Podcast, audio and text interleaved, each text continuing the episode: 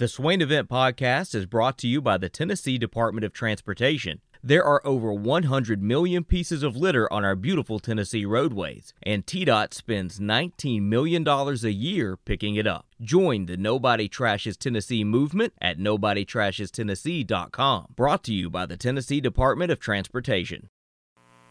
I just wanted to come by and congratulate you on the great work you've been doing. I like your style. Remind me of a young me. Failure is not an option. That boy is good. Always remind yourself, nobody built like you. You design yourself. Attaboy. Attaboy is brought to you by Made in Tennessee Business Fiber Internet from Iris Networks. Find business solutions for you at irisnetworksusa.com. SwainEvent, SwainEvent.com. It is time for Attaboy, where we highlight positivity and um, this is our first Attaboy of the year, and I think it's only right that we give today's Attaboy to a VFL. Iris Networks specializing in high quality fiber internet and voice. Their website, irisnetworksusa.com. Tennessee Business, connecting Tennessee businesses through amazing, amazingly fast and quick fiber internet. Again, Iris Networks USA. Follow them on Twitter. And uh, I'm going to the NBA. I will try to explain it, but I wouldn't do it justice. The commentators during the Thunder Knicks game over the Christmas break talked about VFL Scotty Hopson. And I just want to play it. I just want to play it because it is it is remarkable the journey that Scotty Hopson has been on and never saying no to his dreams and where he is now. So uh, here's what the commentators might bring. One of my favorite dudes in the business had to say about about Scotty Hopson. Over on Oklahoma City, there, there's Wally one of the most incredible stories I can remember in, in all my years in the NBA. On their bench, they recently signed Scotty Hopson of Hopkinsville, Kentucky. He's a 32 year old still chasing his NBA dream. It's one of the most remarkable stories of never giving up on your on your NBA desires. He was a good college player at Tennessee, played three years, averaged 17 points per game as a junior, and entered the NBA draft. He didn't get drafted. So he decided to play in Greece for the year. Next year he plays in Israel. The next year he plays in Turkey. Then in 2014, three years out of college, he gets an NBA chance. Cavs sign him, send him to the G League, but they call him up. He plays two games, seven total minutes, and that's it. He was hoping they'd re-sign him the next year. Instead, that summer, He's traded four times in three months. The final team to acquire him wave him back to the G League. Has a 52 point game in the G League. Still can't get called up. No NBA offer, so he goes back to overseas. Spain, China, Croatia, Turkey. As Gilgeous-Alexander misses, rebound by Quickley. And it doesn't end there. February 28, 18, he gets a 10 day contract with the Dallas Mavericks. His second chance of the NBA. This is seven years he's out of college and getting his second chance.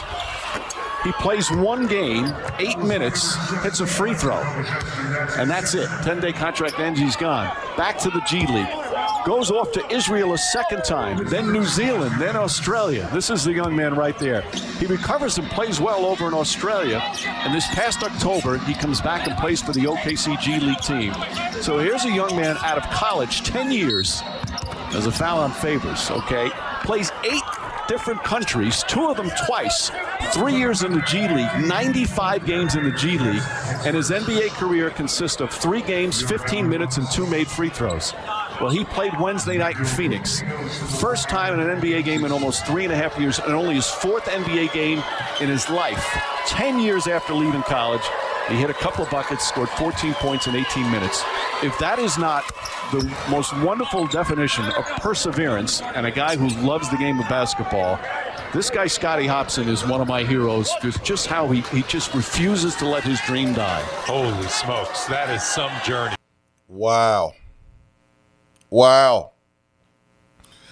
10 years, eight different countries, three years in the G League, three games total, 15 minutes and two made free throws until he dropped double digit points over the Christmas break. Man, good job, Scotty Hopson, man. Uh, ben, you have an boy as well. Yes. First, I, I want to say Scotty Hopson is one of my favorite Vols. Uh, young Ben, growing up, Scotty Hopson, I, I just loved Scotty Hopson. I, I, I don't really know why. I, I think part of it was the name. Just he has such a cool name, Scotty Hopson. I mean, what what a basketball name! And and I'll never forget his game winner against Florida. That that that's the the Scotty Hopson moment that I remember most. And I, I just I don't know. I loved watching Scotty Hopson play. He was one of my, one of my favorite players uh, as, as, a kid. I, I guess he was playing the tail end of Bruce, which was about the time I was in middle school and going into high school. So super thrilled for Scotty Hopson because he was one of my favorite baller Vols growing up. But I, I want to give it attaboy to the Tennessee Titans, AFC South champs, and not only AFC South champs, Swain, but currently the number one seed in the AFC. Yep. And if the playoffs began today, the the AFC would run through Nashville. And and just what an accomplishment First time that they've won back to back divisions since I think it's 1960, 61 or 64, 65. It's it's been a long time, and and really I kind of count it as the the first time in the organization's history because that that was when they were in Houston. So this is the first time the Tennessee Titans have have won back to back division titles, which is which is really neat and uh, pretty remarkable that they've done it without Derrick Henry, and not only without Derrick Henry, but they, they've had so many players hurt this year. I mean, they, have had to play fourth and, and, fifth string guys and call up practice squad guys, and, and we all know the story. But just truly remarkable that they are now. I believe they're 11 and five after yesterday, and I, I don't know what needs to happen on Saturday for them to secure the number one seed. Uh, somebody on the text box can can let us know. Um, I, I, hated seeing the Bengals win yesterday because I hate the Bengals, uh, but I, I, did enjoy that the the Titans benefited from the Bengals beating the Chiefs, and now Nashville, the the Titans are the number one seed in the AFC as it currently currently sits. So, uh, and I was incorrect earlier. Th- this is how much I've just given up on the Steelers season. I, I said that I needed the uh, the Texans to beat the Colts. It's it's not the Texans. I need the Jaguars to beat the Colts, which no, which may even be worse. I, I, don't I don't know who I would rather have need beat the Colts, the the Jaguars or the Texans. But either or, my my my chances of the Steelers making the playoffs are not great. But wanted to give a shout out to the Tennessee Titans. Uh, hopefully they can they can make a run. I, I I want them to win when they're not playing the Steelers and if the the Steelers can't make the playoffs, then I hope the the Titans take it and and run away with it and, and go win a ring.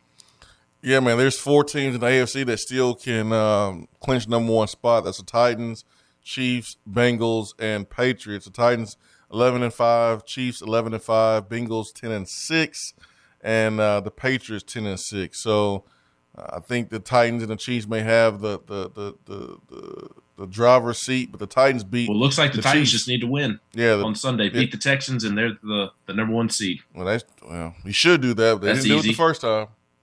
That's that's true. Who, who would you rather have? Who would you rather need to have beat the Colts, the Jaguars or the Texans? I mean, I would feel better if the Texans were playing was playing. Dude, the Jaguars got beat fifty to ten. Ah, you're right. This past weekend, it's it's over. Right. who who was that that put fifty on them? Patriots. That's right. Well, it's over. It is over. I need, for, I, need, I need Carson Wentz to, to go back to being Philadelphia Carson Wentz. I mean, he just got over. He just got over. Um, you know, COVID. I mean, he he he was out for a little bit, but but because of the revised uh, COVID protocols, he only had to miss five games. But he he was not great uh, in their game against the Raiders, and the Raiders won in the you know field goal at, the end of the yeah, game. But he wasn't great. That. Yeah, don't don't want to talk about that. Maybe a miracle will happen. Real quick before we move on to Tennessee, Swain, how cool was it for you as a former receiver to watch Ja'Marr Chase do what Ja'Marr Chase did, and I'll even go back to the Rose Bowl. Uh, I, I I forget the young man's name for Ohio State, but how cool was it for you as a receiver to to watch that receiver performance in the Rose Bowl from uh, the Ohio State receiver and and then Ja'Marr Chase. As much as I hate the Bengals, Ja'Marr Chase is fun to watch. So is so is Joe Burrow. Um, how, how cool were those receiver performances? Yeah, Jaxon Smith-Njigba um, there for Ohio State set a bowl game record, not just a Rose Bowl record, but a bowl game record. He went crazy. 15 catches, 347 yards, three touchdowns. There's some receivers out here in the country that don't have those stats for the entire season. For the entire season, Ben. I can look at I can look at our Ugh, I was hoping you weren't going to go there. Football team. Uh, listen, I'm not trying to put down anybody on our team. I'm just trying to kind of crystallize how how amazing that you know his performance was. I mean, we got guys, you know, for for the year that that don't have that many yards. Let's see here. I mean, to give you some perspective, Jacob Warren had 18 catches for 179 yards. Princeton Fant, 16 catches, 220. Jalin Hyatt, 21 catches, 226 yards. Javonta Payton, 18 catches for 413 yards. And this dude from Ohio State had 15 catches, 347 yards in one game. And he's coming back next year. Golly. With CJ Stroud. He and CJ Stroud are coming back next year. Yeah, that's the best. That that that'll be the best duo in the country. That'd be the best duo in the country. Yes. I mean, I'm trying to think of. I mean, how dare you disrespect the Hendon Hooker to Cedric Tillman connection?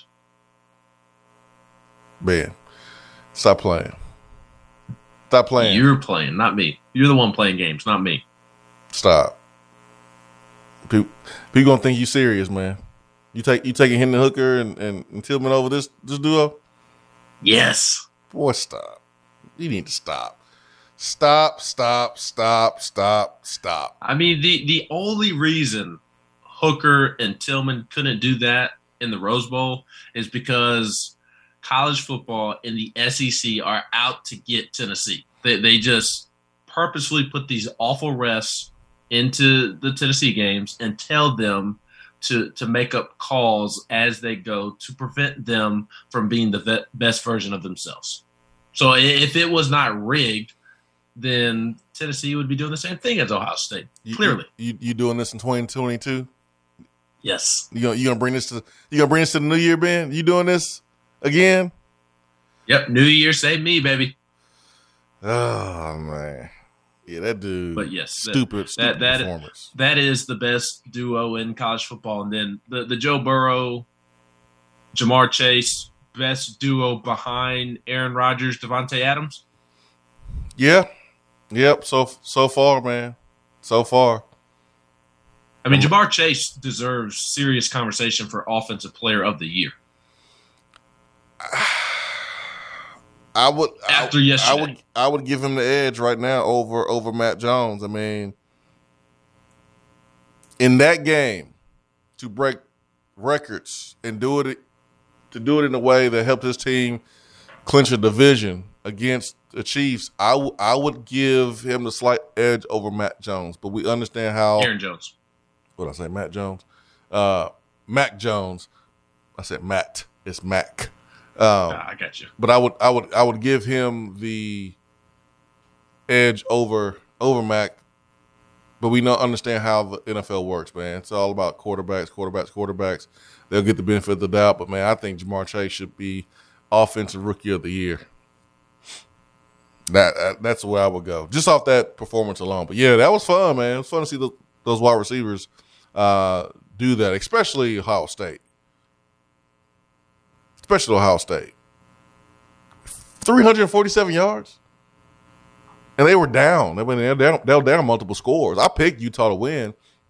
I just thought they were running the football um, and have a lot of success and physically beat up Ohio State the way Michigan beat up Ohio State. But man, to be down multiple scores and then Ohio State to come back.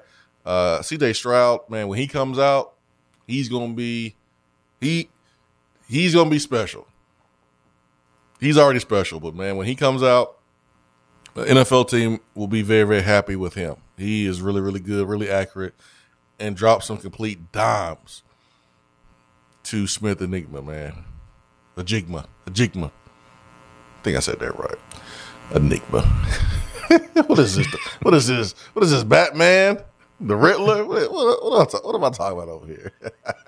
865 255 03. All right, Ben. you, you ain't slick. Where is Jared Verse? I don't see him. I don't. Uh, when is when is he coming, Ben? When when is he coming? I'm looking at the transfer portal. He's still in the portal. Why is he still in the portal? I'm looking at these DBs, and man, um, there's there's not a lot of DBs in this portal, man. Uh, are we?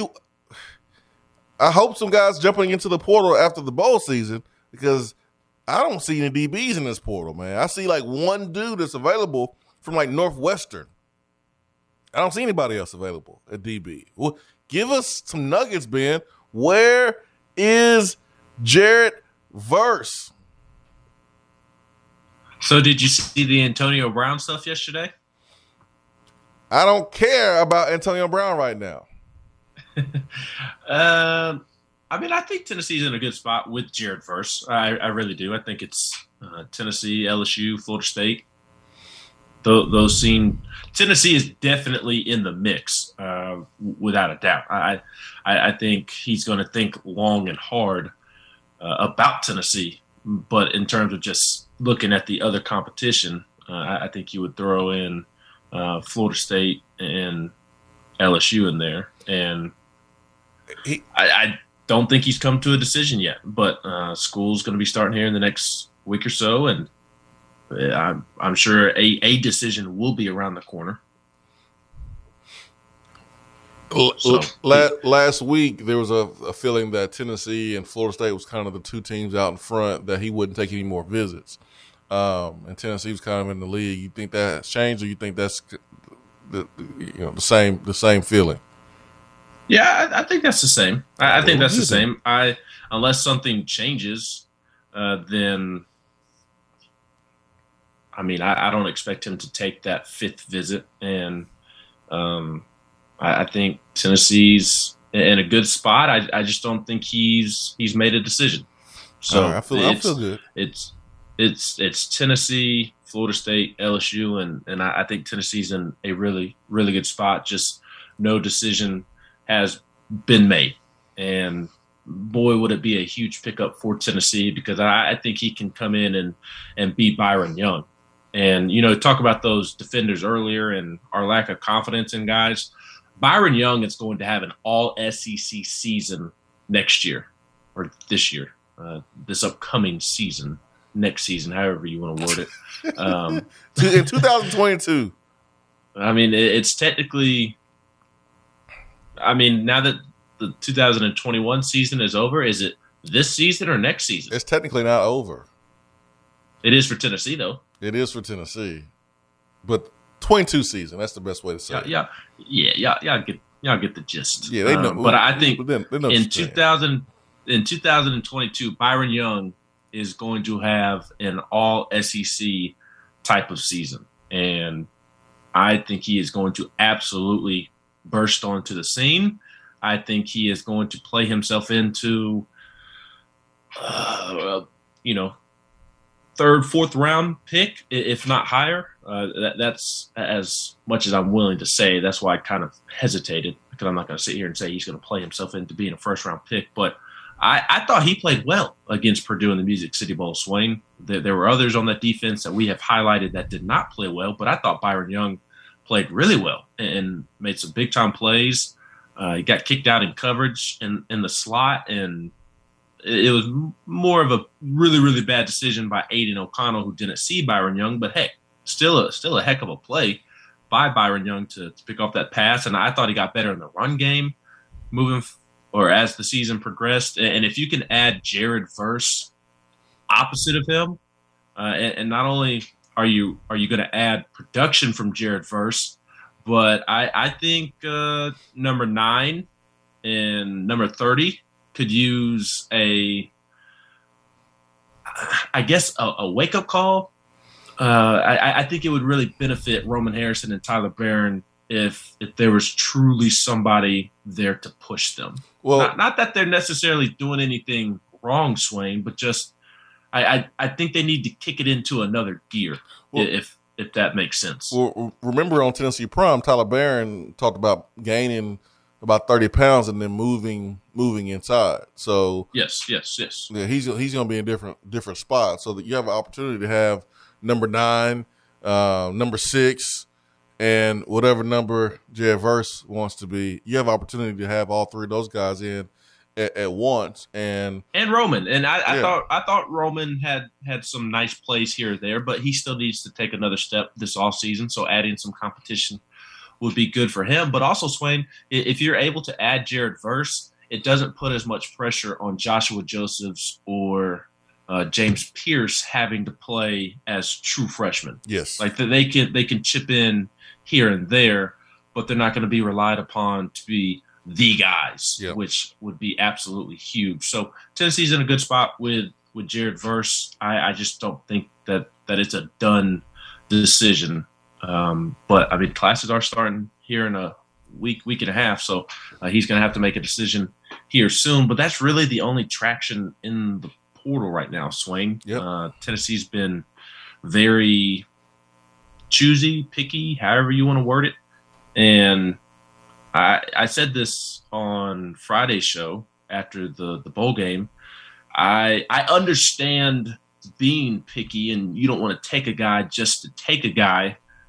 Uh, but after watching the, the defense play in the Music City Bowl, and I, I, I'll be honest, Wayne, going back and kind of looking at the statistics for the season, and I realize statistics don't tell the whole story, but outside of the tackles for a loss, the the numbers are not pretty, not pretty whatsoever. And and I say that to say that I, I've kind of lost some lust on on on what the defense did this year. And I I, I don't know. I guess I, I don't know that it was. What's that? so you was lusting over the defense. Uh, You need to middle of the season, I was. I think we all were middle of the season. nasty.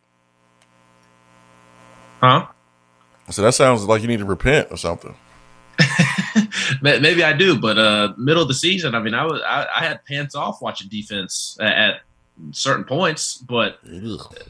I, and I a part of it was like I had absolutely no expectations for the defense this year, just because I, I didn't think that they had anybody, and then all of a sudden you had Matthew Butler really turn into a productive player, Theo Jackson turn into a productive player. I think Jeremy Banks had a, a nice season in general, not a perfect season. Um, still things to build on and work on, but I, I think overall he had a nice season, especially considering his past couple of seasons and this being the first full season that he got a chance to play linebacker um, without a lot of drama surrounding him. So I, I think part of us feeling good about the defense was just based off of preseason expectations, but the last month or so in, in the bowl game really wiped out.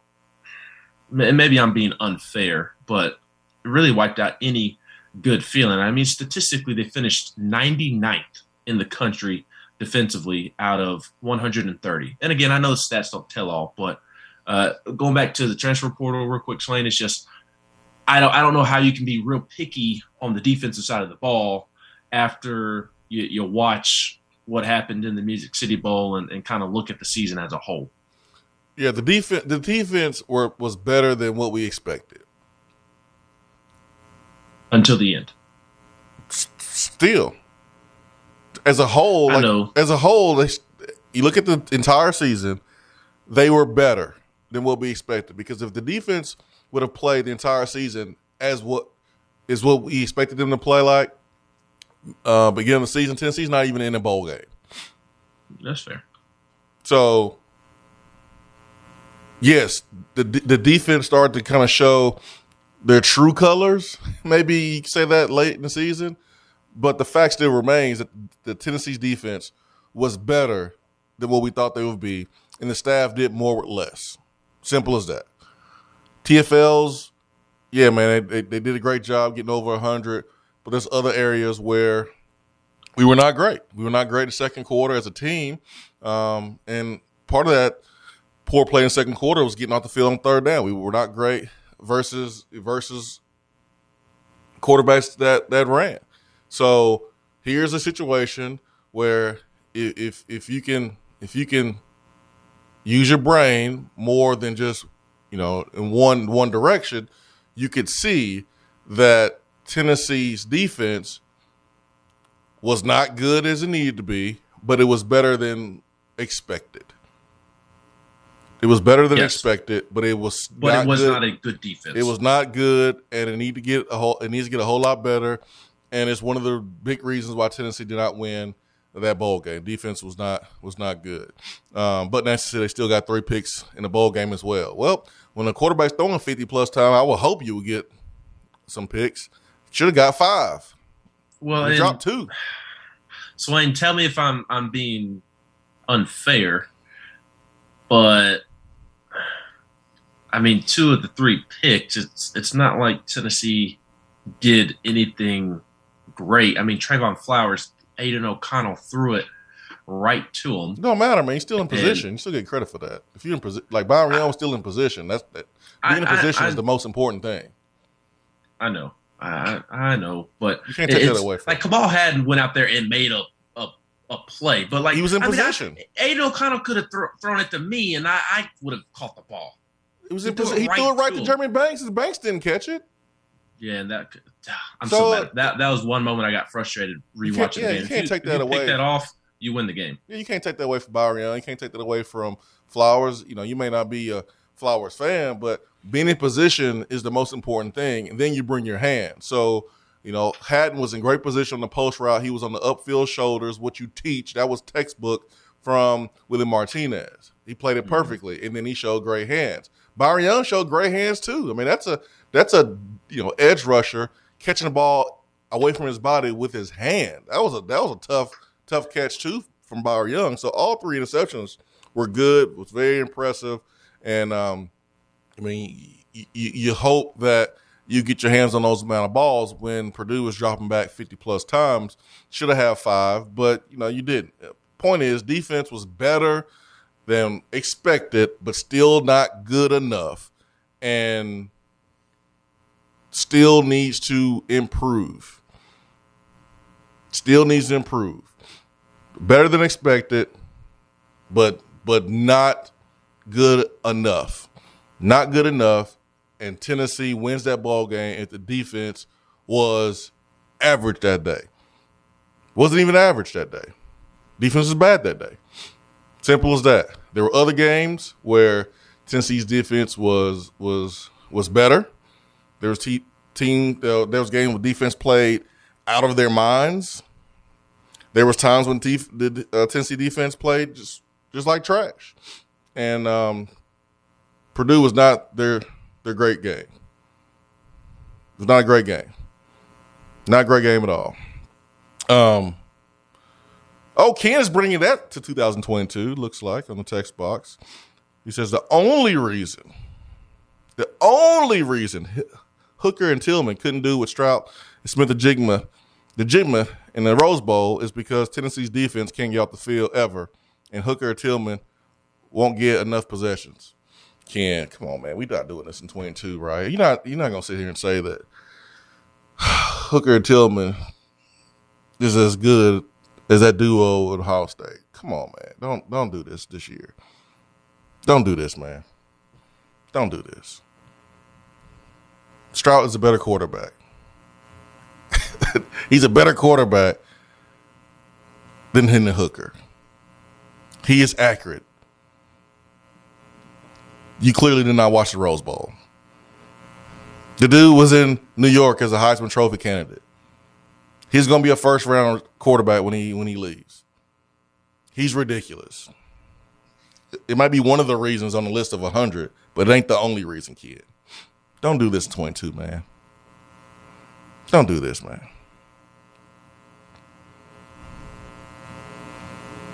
Brandon B says 22 might be the worst safety in the SEC. I'd rather take lumps with Christian Charles and Tamarion McDonald going forward. Oh, Christian Charles is going to be he's going to be in there. And he might have been towards the end of the year had he not dealt with that knee injury since the Missouri game. Yeah, he's he's going to be in there, man. Um, we did the locker room and we had Theo Jackson on, and I asked him about some of the young players who we can get excited about, and he immediately named Christian Charles. And remember, Theo didn't play one game, and Christian Charles made made a, made his first and only start and held his own. It was a home game. Who was that against? I forgot who that was against. When Theo Christian Charles started against Missouri. Was that against Missouri? And Theo was out. Was it Yes. was it a concussion? Something like that? Yes. Yeah. And No, or a, a knee, something like that. no, it was it, was- Turnage it, started it was concussion. against South Carolina. Christian Charles started against Missouri. Yeah, it was concussion for Theo. Theo got banged up and, and he came back the next week. And Christian Charles, I remember made a play on the ball and uh, could have had a pick. I remember that. But he was he he did a really good really good job. There's a lot of optimism about Christian Charles, and this is where your criticism, and this is like I mean, it's not like strong criticism or anything, you know, flame throwing, but Willie Martinez's knock is that he sticks with the older players maybe a little too much. And Christian Charles is a guy that maybe should have played more, but now he, he'll have opportunity to take over that spot for sure, for sure, this offseason. I mean, for those guys, practice, it starts, for some guys, it might already started, you know, on their own. But officially, it starts. It starts next week with winter conditioning. So it's time to go, man. The 22 season for Tennessee starts starts next week. Uh, Kentucky Vol Paducah says, "What about Turnage?" I have high hopes for Turnage. I, I think he can be good. Me too. But but can he do it for a, a 13 game season and can can he do it against teams that have more offensive weapons than the South Carolina team that he played well against had? Not taking anything away from that performance, he, he was tremendous that day, but there's a difference between going up against what South Carolina has to offer from a weapon standpoint and and what Pitt is going to have with its Biletnikoff winning receiver coming back, and, and uh, Florida is is going to have some talent uh, at, at receiver, and Georgia has all the talent in the world. Alabama has all the talent in the world at those positions. So can can he do it for a full season? But I do have hopes for for Brandon Turnage taking over for Theo. Yeah, I like Brandon Turns when he was when he was in there. Um, I mean, when he was in there, he he got you know all SEC honors. I mean, he had a great Mhm. uh, great day, and um, he has a he has a bright future. Um, I'll, I want to see what they do with Slaughter. I, I, I wouldn't mind seeing him slide over to, to safety. I'm I'm no DB expert, obviously, but I I I don't know at this point why you wouldn't try him at safety. Maybe you just love him at, at nickel that much. But if if you have Brandon Turnage, who seems like he's next in line to take over for Theo at, at nickel, then then why not try Slaughter at safety? If um, but again, I'm no DB expert. if you can play nickel, you can play safety. Yes, because, I mean it's it's it's an extension of the safety position. You're you're Well, nickel. I- well, the reason why I say that is because nickel playing nickel is like the hardest DB position on the field because you got to you guard dudes in the slot and they have two way goes, and you got to cover basically the entire field. You don't have the sideline to act as another defender. So if you can, if you can play, you know, in, you know, in the mess, in the mess as a nickel, and, and you know, play in the box as a nickel player, and then have to guard, you know, receivers and things like that. If you can play that, then you can play safety where you have a better, you know, bird's eye view. Um, you know, if you just understand how to line guys up, if you, uh, you know, understand, you know, your your your your coverages and don't bust, then that should be the only thing that keeps you from from playing. But you should be able to to play that position. Uh, but Ken is definitely bringing this to 22. because he says two things can be true at the same time. Swain Tennessee defense can be undermanned and not enough depth, and still be one of the worst defenses in the country. And school history uh, that many times did not look well coordinated. Again, I just said there was times that looked terrible and bad, and there was times they looked they looked decent. The point is that the Tennessee defense was better the entire year than what we expected. 99 is not good. No one's sitting here bragging about 99th overall defense, but we were expecting them to be worse than that.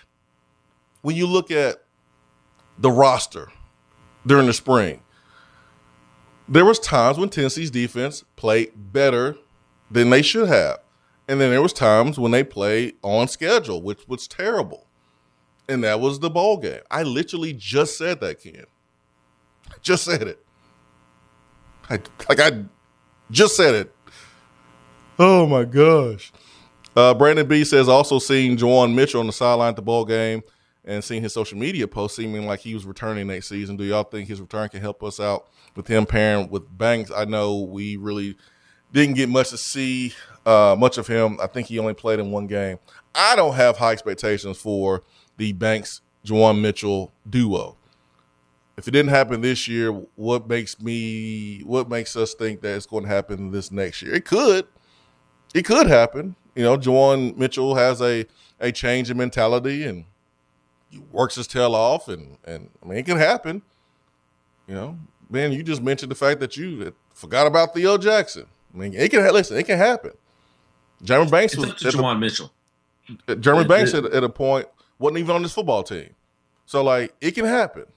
But I don't have any expectations for Juwan Mitchell in 2022 on defense, despite his Not social as media. not as of today. No, no, no. He gonna have to show me first. Like I need to Yeah, see. Yeah, and he, more he's gonna have to show the, the coaches too. For sure. Yeah, for sure. So I hope so. I had high expectations for him coming over from Texas. But this year I I was I did not expect him to get benched. I did not expect him to be a guy that um, may not be with this program. I did not expect him to be uh, a player that that the coaches felt like wasn't pulling in the same direction as everyone else, and um, that was a big surprise to me. And uh, until he proves otherwise, I'm not going to believe that he's going to to be a contributor in a positive way for for Tennessee. So he can he can change that, and then we'll change our opinions. 865 255 03 is our telephone number. Let's take a quick time out. 865 255 03 is our telephone number. Ben McKee, Jason Swain. Ken, I, I hope you call one day. Be clapping a lot on the text box and be totally off base. Just explain the defense. Had some really good moments, some bad moments. Played better than what people expected. 99 is not good. No one's bragging about 99. Dude, this defense had an opportunity. This defense was looking like they were going to be a freaking in the hundreds and twenties. Tennessee went out got some players, coached them up the best way they could. Still not good enough. Literally just said that. Swain event continues after this.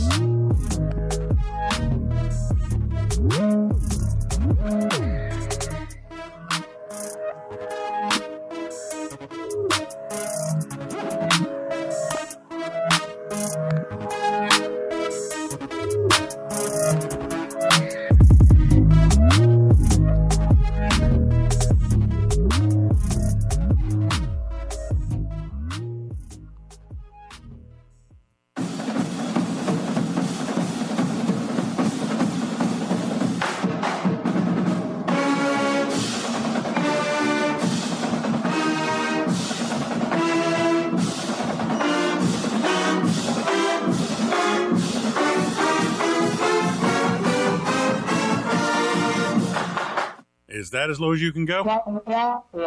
Okay, thank you. Hello, is that as low as you can go? Okay, thank you. What are you doing? Calling around to get the best rate on a car loan. Why? Everyone knows Alcoa Tenn is the best choice to purchase a vehicle or refinance your current loan. And with low interest rates and 90 days to your first payment, it's a no brainer. You can even apply online and sign all the documents from the convenience of your home. Yeah, I don't know what I was thinking. Alcoa Tenn Credit Union. It's so easy. Go to atfcu.com for details. Rates are dependent on credit score and equal housing lender. Good morning, Swain Event family. Several of you, like Ben McKee, have reached out to me for real estate assistance this year, and I want to say thank you. I appreciate your trust in me to ask questions and help you navigate the real estate world. That's right, Jennifer. Buying a home is a scary process, especially for a first time home buyer. Jennifer recently helped my wife and I buy our first home and made the entire process seamless. Her willingness to go above and beyond is what sets her apart. As always, feel free to give me a call. Jennifer Morris, Keller Williams Realty, 865 257 7897, or email me at jennifermorris865 at gmail.com. We're here with Dr. Michael Carlson of Tennessee Regenerative Sports Medicine to discuss PRP, platelet rich plasma. If you have orthopedic injuries such as shoulder pain, knee pain, Achilles tendonitis, or tennis elbow, you should give them a call. Good to be back, Jason. We specialize in non surgical orthopedics, so we treat damaged tendons, ligaments, and joints, including rotator cuff injuries, knee injuries, and elbow and foot problems by using ultrasound guided injections with PRP. And this form of treatment helps stimulate the body's own reparative process and assist in the healing of damaged tissue. Doc, what makes your training different than others? I've been practicing in Knoxville for over 26 years, and I'm certified in interventional regenerative orthopedic medicine through the American Academy of Orthopedic Medicine. They've been the leader in this form of treatment since 1983. I also teach this form of treatment on a national and international basis to other physicians, residents, and medical students. Here in our clinic, I'm the one doing the procedure, and we're using your own PRP, which are concentrated platelets, to treat your injury. So, in other words, Jason, it comes from you and it goes back to you. So you know exactly what you're getting and know exactly the level of training involved. Do what the pros, college athletes, and I have done and visit them online at trsportsmedicine.com. Tennessee Regenerative Sports Medicine, East Tennessee's leader in PRP therapy. Top 100 barbecue restaurant Dead End Barbecue is a no brainer when you are craving the smoky flavor of quality Q. Dead End makes it easy to enjoy their fantastic menu with online ordering from ChowNow for pickup. Or if you don't feel like leaving the house, then have Dead End Barbecue delivered right to your door by Loco Knoxville or Bite Squad. Cheer on your favorite team with the best barbecue around. Check them out online at deadendbbq.com. Dead End Barbecue. The search is over. Touchdown or turnover is backed by Alcoa Tenn Federal Credit Union, a place where you belong.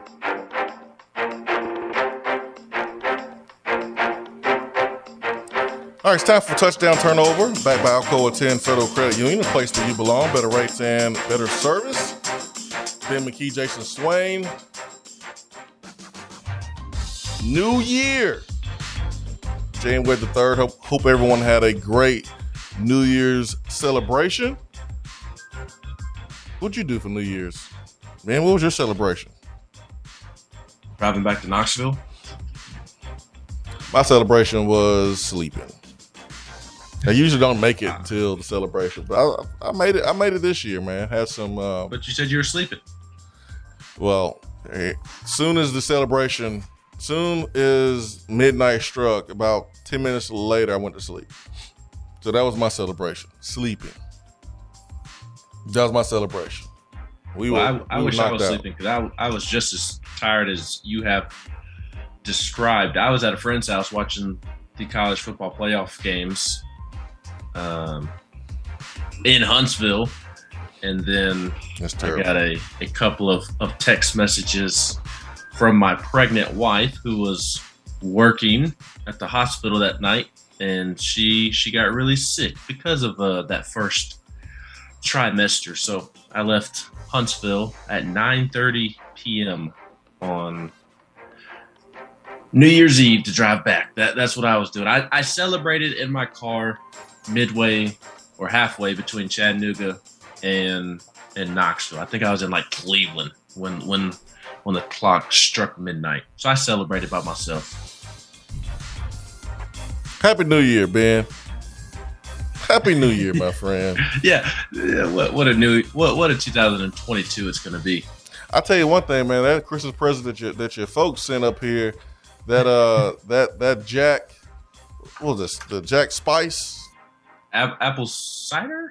no, the cider. It was yeah, the Jack cider. It wasn't apple, but it was a cider. Ooh, man, It I was good. all I up in haven't- that for New haven't had the Jack cider. Yo, that's that right there. Man, that stuff was good, man. Yeah, that was good. Jack. That's probably why I was sleepy, man. Oh, I, I I would imagine you can't go wrong with with Jack. I'll have to try that. Jack, Jack Honey, Jack Apple, straight Jack. You can't go wrong with Jack. Man, yeah, it was it was awesome. All right, it's time for touchdown turnover. Back by Alcoa Tenn Federal Credit Union, a place where you belong, better rates and better service. Here's a touchdown turnover that I, I um had written down last night doing show prep.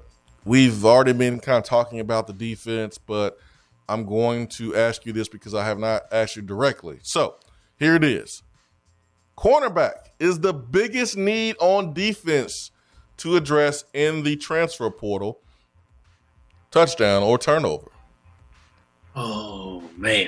Oh Great man. question. I just Touchdown or turnover. Corner is the biggest need on defense to address in the transfer portal. What you got, Ben? What you got? Uh, I'll what you got? I'll say turnover. Oh, why? As, as you can tell in my voice, I am not very confident in in my answer, and it's not that I'm not confident. I, I'm just I, I think it speaks to the needs of Tennessee's defense, and I, I hesitate because I think that I have more faith. Not that it's a lot of faith. Please don't get it twisted. I, I don't have a ton of faith in what Tennessee currently has at corner, but I have more faith in what Tennessee currently has at corner than I do safety. And I, I do believe corner is a more important position than safety. I do believe that the defensive line and edge rusher are are more important positions, but at, at safety, I've I, I, I hate to be this blunt about a, a college football player, but I've just given up hope on, on Tennessee safeties. Um, Okay. Maybe, maybe they prove me wrong. I hope that they do because they're they're great kids, young men, and uh, they, they've they've given their all. It, it's just I, I think they are they are limited. I, I I it's not a lack of effort or, or anything of that nature that they're just limited. And at least at corner, I, think you, have something to work with with Kamal Hadden. I know Warren Burrell had an awful day, and I'm not saying he's going to have a successful 2022, but I mean at least you have the, the tools with Warren Burrell to to work with. We'll, we'll see if Willie Martinez can can do anything with it. I'm I'm lumping nickel in to, to corner as as well, Swain. Uh, and, and you have right now Doneiko Slaughter, Brandon Turnage there. You, you signed Desmond Williams, a JUCO guy.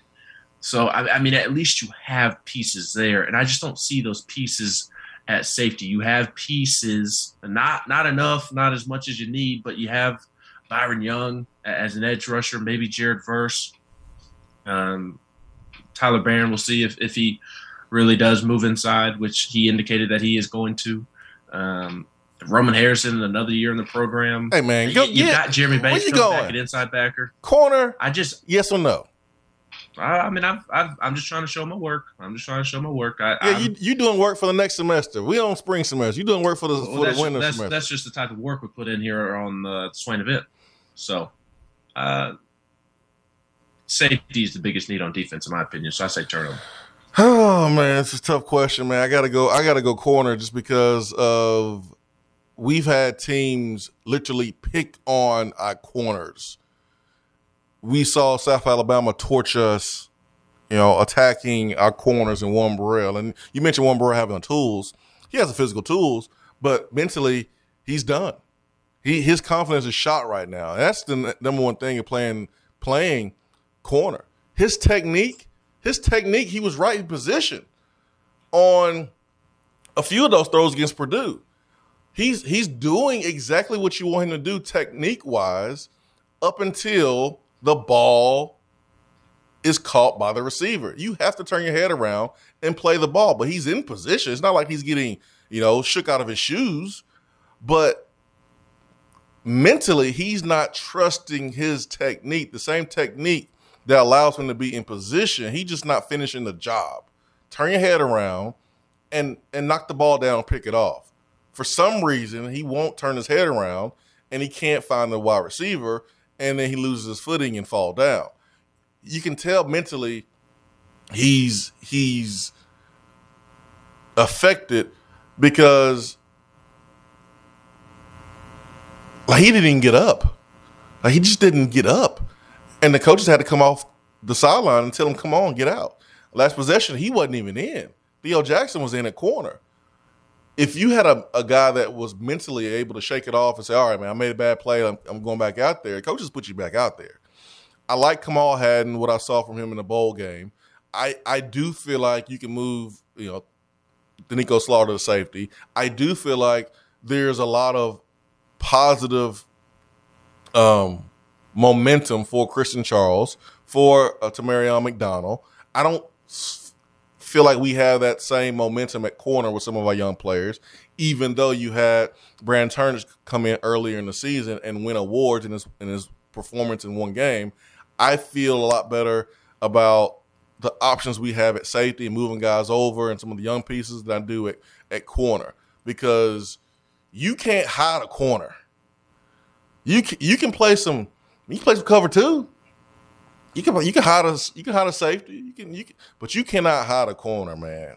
And I thought the bowl game really showed us that. And listen, we we're, we're, we're drawing straws here. We're pulling splitting hairs between corner, safety, linebacker. They they are all um, a position of need. But I'm gonna go corner, man. I, I think corner is the biggest need on, on defense. Let's go to the phones.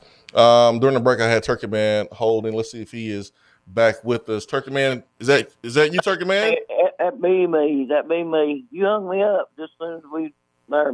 You um, whatever you did, my phone went dead. Good morning, Turkey Man. Hey, buddy. Happy New Year. Happy New Happy Year. New Year. Yeah. You too, Mister Ben. A new new father to be coming. Thank you. Happy New Year to you and your family. Hey, you too, buddy. Hey, uh, we've talked, or you guys I've listened to you talk mostly, and and we we've all know that we've come that uh, officials have cost us uh, games and other things games, and it's it's been changing uh, changing their approach of officiating, just like the basketball game the other night. Mm-hmm. They they go one way, and all of a sudden, then okay, we're gonna call it everything on you. And you know, we may have fouled, or we may have done this, or may have done that, but it was not the way it was done earlier for everybody, and it it cost it cost teams momentum and, and it cost games. Mm-hmm. And I, I I feel like that the poor officiating has cost us at least three games uh, this this year, uh, just at, at appropriate at that moment. And so uh, we talked about players dropping balls and and not making plays, being in position, not making plays. Now something's done my crawl, and I'm not I'm not want to get down on our coach at all because I, lo- I love our coach, but something I'm having a hard time understanding. And there was two two things happened. One in regular regular regular time, and and those are things that coaches have an opportunity to have the input in the game. We throw we throw uh, two long passes to the corner down the right side, back to back, eh, running out of time, and then we inserted to do a field goal at, at really at his he was out of range of what he normally can kick one uh, because they got that line let you know where he's more accurate at, I guess. And uh, we didn't try to get in position to win that game on the field goal. I didn't understand that coaching strategy at all. Then, then you go into overtime, and you would definitely want to be defense first. That's what normally, you know, it's that sets out a pattern how you do this, and you want to at least get a field goal. So we go we go for it on fourth and eight or something, someone, and, and we was fortunate we got the first down. Uh, I'm not talking about the at the goal line. We scored, uh, you know, and we're we not talking about that. I'm talking about that that moment there. The last not drive. in, re- Yes. in, in regulation. Yeah, I know, I know exactly what you mean, Turkey man. And and um, listen, I'm I'm I'm with you, man. And thanks for the phone call. We are up against it at the top of the hour. Like I'm I am. I think we have the right coach to lead us where we are right now. The culture has has done a 180, taking a offense that was in the 90s or in the 100s or somewhere close to that in the bottom third, and to put them in the top third tells you all you need to know about um, what he can do offensively. There are some questions about certain moments of the game, and can this can the offense get you over the hump? But I think a whole lot of other things need to take place before we can sit here and say, okay, our offense lost us the game. I'm not. We, we're not there yet when you coach in 100 games, you're not going to go 100 from zero as far as out coaching the opponent. You're going to get out coached. If you coach enough, you're going to get out coached. The best coaches in college football history have been out coached. I don't expect Josh Heupel to go undefeated and out coach every single coach he goes up against. Music City Bowl, Josh Harper got out coached. He's still my coach. Still glad he's a coach. Look forward to what he's going to do in 2022. But in the Music City Bowl, Josh Heupel got out coached. The end of regulation drive, where we took two deep shots. Do we know that Josh Heupel told Hendon Hooker to take two deep shots? Or do we say, okay, you have this route and you have multiple guys open, different layers, different depths, and Hendon Hooker decided to throw it deep, which is fine because they were open. Just didn't hit it. We wasn't in a rush. We wasn't in a hurry with multiple timeouts. We wasn't in a, in a hurry. Was the management of the clock. I look at Heupel and I look at and I look at Hendon. It was like the first game of the season or the second game of the season of how we managed the clock. The way we did against Kentucky was was perfect. How did we play that game against Kentucky in November and then come back at the end of December and look like we've never ran two man drill? Our kicker's not kicking a 56 yarder. He's not Sebastian Janikowski. That's not his range. And it, it felt like we were okay with allowing him to kick the ball at that distance. We could have picked up five yards, eight yards to make that kick a whole lot closer. It just didn't seem like we had much sense of urgency or much direction. And that falls on Josh Heupel. I think the play of Hendon Hooker, even though it doesn't show up in the stat sheet, was not great. It was not great. It was not one of his one of his better games. I mean, you, can go look at the stat sheet and go look at, you know, all the touchdowns and look at the interceptions and go, man, he was he played great. He didn't play great. He didn't play great. I thought Music City Bowl was was the worst game for the head coach and the quarterback as a combination. On top of other things that hurt us too. Defense, maybe some special teams, pass protection. You can't just look at the head coach and the quarterback. But yeah, so that that was going to be my next point. Is yeah, Hendon Hendon did miss some throws, but I I, I would love to, to sit down with with Josh Heupel and Hendon Hooker and, and truly just discuss the the game and kind of what happened on on so many different plays because like like there are plays where Hendon just flat out missed the throw. The second play of the game, Javonta Payton uh, going deep, beats his man, has a step on his man, and Hooker sails it over his head and out of bounds. I mean that that should have been a touchdown on the second play of the game, and and Tennessee ended up scoring. Uh, Tillman caught his first touchdown, but I mean he he still missed that throw. But then there were other times.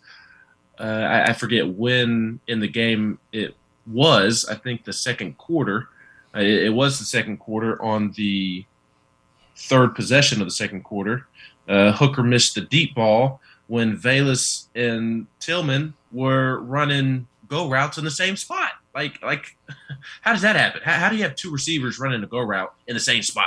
Yeah, that's that's And- receiver. That's receiver. Right. And you had several instances in- which the spacing and the routes it, they they appeared off. Somebody did not do something correctly, which obviously, I mean, I guess technically it could be on Hendon. Maybe maybe he, you know, gave a signal that he shouldn't have, but I, I would imagine that he did not do that, Yeah, especially as often as it was happening. And then right tackle got Tennessee beat. Right right tackle was Tennessee's biggest issue on offense in the Music City Bowl. Yep. Um, on several instances. Obviously, there was the fumble. There was the play in which Jalin Hyatt ran a, a post and beat his man wide open down the middle of the field.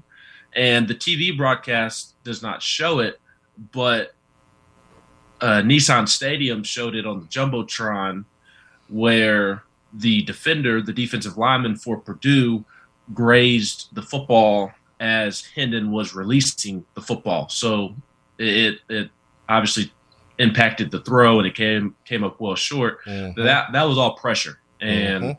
they they tried Jeremiah Crawford in there at, at times and he just got flat out whipped and you went with Dayne Davis for for the rest of the way. But the the pass protection was not good.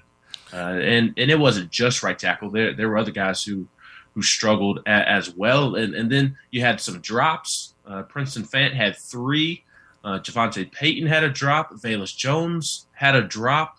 You, you had stupid penalties. You, you had an illegal formation. You had false starts on the running back, on the tight end, on the receivers.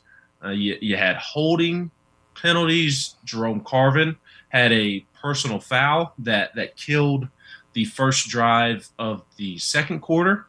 Uh, you, you had offsetting penalties before the fumble, and I did not see anything that warranted Tennessee being called for a unsportsmanlike or, or personal foul in that moment. But maybe something was said that we don't know about. So I I just self-inflicted wound after self-inflicted wound, and and Hendon, I, I agree with what you're saying about Hendon Swain, but the the whole offense as a whole was just very uncharacteristic. For sure, for sure. A lot of a lot of finger pointing can go around, man. A lot of uh, execution issues. The penalties is something that's going to reflect on the head coach. Um, you know, the the, the the the clock management before uh, in the regulation, head scratcher. Um, you, you can't have everyone having bad days. Like you can still win if one person have a bad day or maybe one unit has a bad day, but you can't have you can't have multiple units and head coaching, uh, clock management issues, and you know quarterback making freshman mistakes. Like I can live with a couple deep balls being off target because again I understand how hard they are to connect on. They're they are low percentage throws. When you hit them, they're great. They're game changing, but it's hard. You got people running at your feet. You got this, this, this pocket is closing out on you, and you got to throw it in a bucket. Like it's it's tough. Um, but the the overtime passing play. Number one, why are you calling it? You just rush for, you know, seven yards on on first down. They haven't stopped the run. Why even call a passing play? That's my first question to to Coach Heupel. Then you have a quarterback that has played multiple years of college football. Take a sack. in three step. That was a freshman mistake. So those two errors right there, man, that cost you in overtime. And then you had a missed block by Princeton Fant. So every play you had a mistake. like every play you had a mistake, and then the referees had their mistake, and boom, you got the result, which was the L. But every play except for the first play of overtime was a mistake by either the play caller or or the, or the quarterback. So um, we got somebody on the phone, Ben. I'm gonna get I'm gonna get to the phone. I'm gonna let you you know finish up that point, and then we'll take a break. So let's get to the phones. I've been waiting patiently. Good morning. Who we got? Hey, this is Doug in Chattanooga. Hey, Doug. How you doing, man? Good morning. Good. I'm I'm actually stuck in traffic on Signal Mountain, trying to get to work, and you guys are spot on this morning. I mean, really, you've broken it down fantastically. If that's a word. Uh, so I, I I can't disagree with anything you're saying, but I, I'm I'm just going to go off the rails.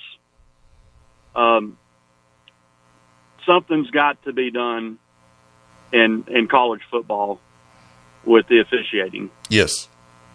Did I, I don't know if you guys picked up on this because I, I couldn't I couldn't verify this stat, but uh, in the Alabama game, they said Alabama was second in the NCAA with 17 pass interferences for the entire year. So Alabama's second in NCAA with pass interference calls was 17. And in one game, we had six pass interference penalties called on us, five of them by the same official. Now, you know, there's talk about how much money was being put on this game. So, just, just for the sake of college football, I, I mean, this just may have been all a coincidence. This may have been incompetence, but but the appearance alone is damaging to the to the game. I mean, the game cannot survive if if we continue to have this kind of incompetence because because you know you you can say hey they can call pass interference on every on every down. They can call holding on every down. I mean we all say that. Mm-hmm. but you know what? They didn't call it on Purdue. Mm-mm. they called it on us. You know and I don't know if you guys I mean you know you just mentioned the you know the offsetting personal fouls. You know it's bizarre that ESPN didn't show it. But the our guy was on the ground and literally a Purdue guy like jumped and speared him on the ground. And I had to re you know, I had to rewind it to see it. And they threw the flag and they called offsetting on that. Yep. But- it, it should not have been offsetting unless a Tennessee player said something. Yeah, but but n- not a single holding call on Purdue. I, I mean, come on, guys. We we all watched the same game, and and you can have you can have incompetent referees, which these guys were. They've been suspended twice. I mean? Why? Why did that group from a, from a conference that was not associated with either of the teams playing? Why did that group get it? Who knows? They've shown to be incompetent, but if you're really incompetent, it goes both ways, right? I mean, you're consistent. I mean, you know, Hooker was off. He he did not have a good game, but several of those overthrows. I mean, if you go back, our receiver was was being held close to the line of scrimmage almost every time because I mean, you guys saw it. Their strategy was we got to we got to stop the run. They brought their safeties up for run support, so those DBs were on an island the entire game, and they, and that's why we kept going at, after them. And and the assumption is, hey, we're going to get these holding calls or these pass interference calls. They didn't do it. They didn't do it to Purdue. They did it to us. So, just for the integrity of the game, they got they got to make these officials professional, full time guys. I mean, there's too much money involved. You got to make them full time guys, and, and they got to watch these guys like hawks. And if they don't perform, move to the next guy. And that's all I got, guys. Hey, thank you, thank you, thank you for the phone call. Really, really appreciate it. Yeah, man. I mean, um, Tennessee did not play well, and the officiating was terrible too against Tennessee. Um, and you can go look at the, the you know the disparity between the two teams. I mean, the PI calls that was called against Tennessee, and then you blatantly missed the the, the, the easy call of holding where a young man is grabbing the jersey of Cedric Tillman. I mean, those are those are easy calls um, right there to make. Uh, we we got to take a break. Top of the hour, we ran over about 14 minutes. Uh, we'll take a quick timeout and then we'll come back. We'll go straight to the phones. Don't go anywhere. Swain event fueled by Dead End Barbecue.